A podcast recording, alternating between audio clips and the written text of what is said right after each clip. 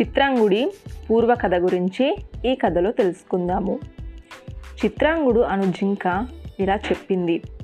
నేను పుట్టగానే నా తల్లి వేటగానికి చిక్కి మరణించింది. ఆ రోజు నుండే నా కష్టాలు మొదలయ్యాయి.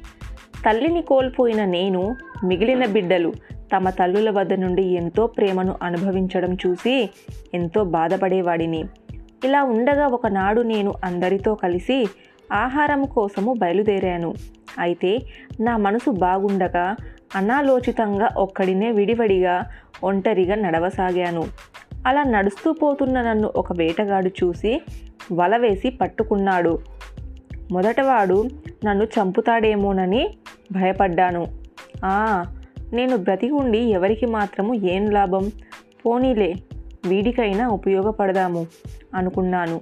కానీ ఆ బోయవాడు నన్ను తన ఇంటికి తీసుకుపోయి ఎంతో ముద్దుగా ఉన్న నన్ను చూసి దీనిని రాజుగారికి ఇస్తే మనకు ఎంతో ధనాన్ని ఇస్తాడు అని నన్ను తీసుకుపోయి రాజుకు అప్పగించాడు. ఆ రాజు నన్ను చూసి ఎంతో అందంగా ఉంది. దీన్ని తీసుకుపోయి రాకుమారుల వారికి అప్పగించండి అన్నాడు. ఆనాటి నుండి నేను ఆ రాకుమారుని వద్దనే ఉండసాగాను. అయితే ఆ రాకుమారుడు నన్ను బంధించి ఉంచలేదు. నేను పారిపోకుండా నా వెనుక ఇద్దరు భటులను నియమించి నన్ను స్వేచ్ఛగా తిరిగే ఏర్పాటు చేశాడు. నాకు కూడా అక్కడ చాలా బాగుండటంతో పారిపోయే ప్రయత్నము చేయలేదు. అలా జరిగాక కొన్ని రోజులకు రాకుమారునికి నాపై ఎంతో నమ్మకం కలిగి నా వెనుక భటుల కాపులా తీసేశాడు. దాంతో నేను స్వేచ్ఛాజీవినయ్యాను. నా ఇష్టానుసారంగా ఉద్యానవనములన్నీ పాలములందు విహరిస్తూ దొరికినవి దొరికినట్టు తినసాగాను. నా ఆనందానికి హద్దు లేకుండా పోయింది.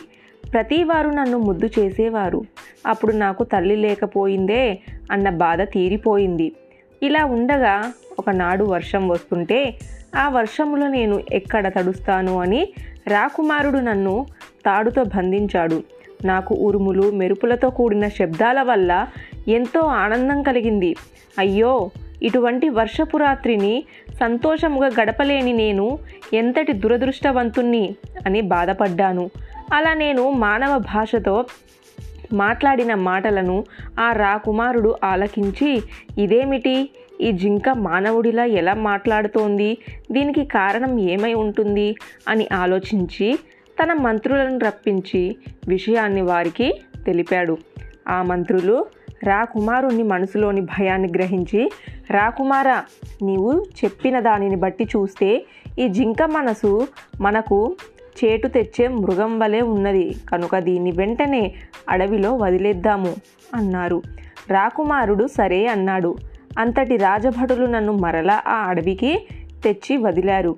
ఇక్కడ నన్ను ఒక వేటగాడు చూసి వెంటపడగా రక్షణకై పరిగెత్తి అనుకోకుండా మీ వద్దకు వచ్చాను. అలా మీతో నా స్నేహం కూడా కుదిరింది అని తెలిపాడు చిత్రంగుడు. అంతలో పైన ఎగురుతున్న లఘుపతనకము మిత్రులారా ఏమా నత్తనడకలు? ఆ వేటగాడు ఇటువైపే వస్తున్నాడు. వాడికి చిత్రాంగుడు తప్పించుకున్న సంగతి తెలిసిపోయినట్లుంది అన్నాడు. దానితో చిత్రాంగుడు హిరణ్యకుడు వేగం పెంచి పరిగెత్తసాగారు. వారికి దారిలో మందరుడు ఎదురుపడి అమ్మయ్యా వచ్చారా? మీకేమైందో అని చింతిస్తున్నాను. నా బాధ తీరింది అన్నాడు. అయ్యో మిత్రమా నీవెందుకు ఇలా వచ్చావు? మేమే వచ్చేవారం కదా. ఆ వేటగాడు మమ్మల్ని తరుముతూ వస్తున్నాడు. అదిగో వాడు సమీపించాడు అంటూ అరిచింది లఘు పతనకము. అంతలో పట్టువదలని విక్రమార్కుడిలా పరిగెత్తి అక్కడికి పరిగెత్తుకుంటూ వచ్చాడు వేటగాడు. వేటగాడు దగ్గరికి వచ్చేసరికి లఘు పతనకం చెట్టుపై వాలింది. హిరణ్యకుడు సమీపంలోని కలుగులోకి దూరాడు. చిత్రంగుడు గుబురుగా పెరిగిన పొదల్లోకి చా చాటు చేసుకొని నక్కి దాక్కున్నాడు. అయితే వేగంగా నడవలేని మందరుడు వేటగాడి కంట పడితే పడ్డాను. వాడు ఆ మందరుని చూస్తూ జింక పోతే పోయింది కానీ ఈ తాబేలైనా దొరికిందిలే అనుకుంటూ దానిని పట్టి భుజాన వేసుకొని వెనక్కు తిరిగాడు. వాడు కొద్ది దూరం పోగానే మిగతా ముగ్గురు బయటికి వచ్చి అయ్యో మందరుడు మన కోసం వచ్చి అనవసరంగా ఆ వేటగాడి బారిన పడ్డాడే. ఇప్పుడు ఆ మందరుణ్ణి రక్షించడం ఎలా? అని ఆలోచించారు. అప్పుడు లఘు పతనకము హిరణ్యక నీవు ఒకసారి వాయాసము జింక నక్క కథ చెప్పావు. గుర్తుందా? ఇప్పుడు నేను చిత్రాంగుడు. ఆ విధంగానే చెయ్యబోతున్నాము. నీవు ఏం చెయ్యాలో నీకు తెలుసు కదా. ఈ ఉపాయంతో మనమందరుణ్ణి తప్పించవచ్చు. అంటూ ఏం చేయబోతున్నారో వివరంగా చిత్రాంగునికి చెప్పి వేటగాని కంటే ముందుగానే వాడు వెళ్ళే మార్గంలో చచ్చినట్లు పడి ఉండమని పంపాడు. చిత్రాంగుడు వేగంగా పొదల మాట నుంచి పరిగెత్తి వేటగాడు వెళ్ళే మార్గమునందు చనిపోయినట్లు పడి ఉన్నాడు. లఘు పతనకం ఎగురుకుంటూ వెళ్ళి వేటగాడు వస్తుండటం చూసి దాని కనుగుడ్లు పొడుచుకుంటూ తిన్నట్లు నటించసాగింది.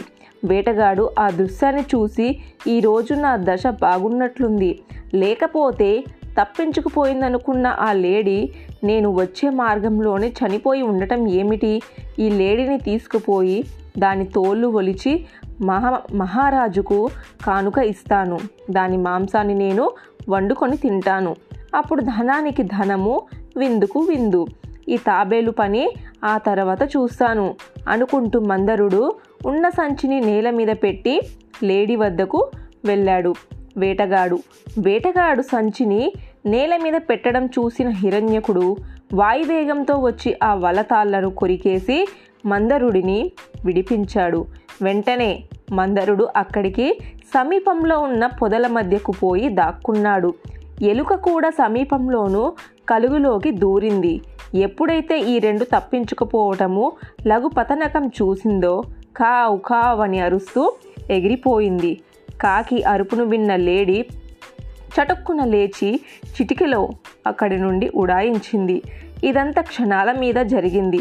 వేటగాడికి ఇవన్నీ కలిపి నాటకమాడారని అర్థమయ్యింది. ఈ రోజు నా దశ బాగుండలేదు. లేకపోతే చేతికి చిక్కినవి దొరికినట్టే దొరికి చేజారం ఏమిటి? అనుకుంది. అనుకొని వాడక్కడి నుండి వెళ్ళిపోయాడు. వేటగాడు వెళ్ళిపోయిన కొద్దిసేపటికి హిరణ్యకుడు మందరుడు బయటకి వచ్చి చెరువు దగ్గర చేరుకున్నారు. చెరువు దగ్గర వీటికి చిత్రాంగుడు లఘుపతనకము కనిపించాయి. మందరుడు వారందరికీ తన ప్రాణాలు కాపాడినందుకు కృతజ్ఞతలు తెలియజేశాడు. ఆనాటి నుండి వాటి మధ్య స్నేహం మరింత బలపడింది. మిత్రలాభం ఎంత గొప్పదో ఆ జంతువులు నిరూపించాయి. ఇంతటితో మిత్రలాభం సమాప్తమైంది అంటూ విష్ణు శర్మ రాకుమారుల వంక చూసి రాకుమారులారా ఈ కథ ద్వారా మీకు ఏమర్థమయ్యింది? అని అడిగారు. గురుదేవ మంచి మిత్రులు పరస్పరం ఒకరికొకరు సహాయం చేసుకుంటారని. అంతేకాకుండా మంచి మిత్రులను పొందినవాడు అనుక్షణం ఆపద నుండి కాపాడతారని తెలిసింది. ఇందుకు ఉదాహరణగా మందరుడు జిత్తుల మారిన నక్క అమాయకపు జింక చిత్రాంగుడు హిరణ్యకుడు లఘుపతనకపులు చెప్పుకోవచ్చును అంటూ తెలిపాడు. రాకుమారులారా మిత్రలాభం గురించి తెలుసుకున్నారు.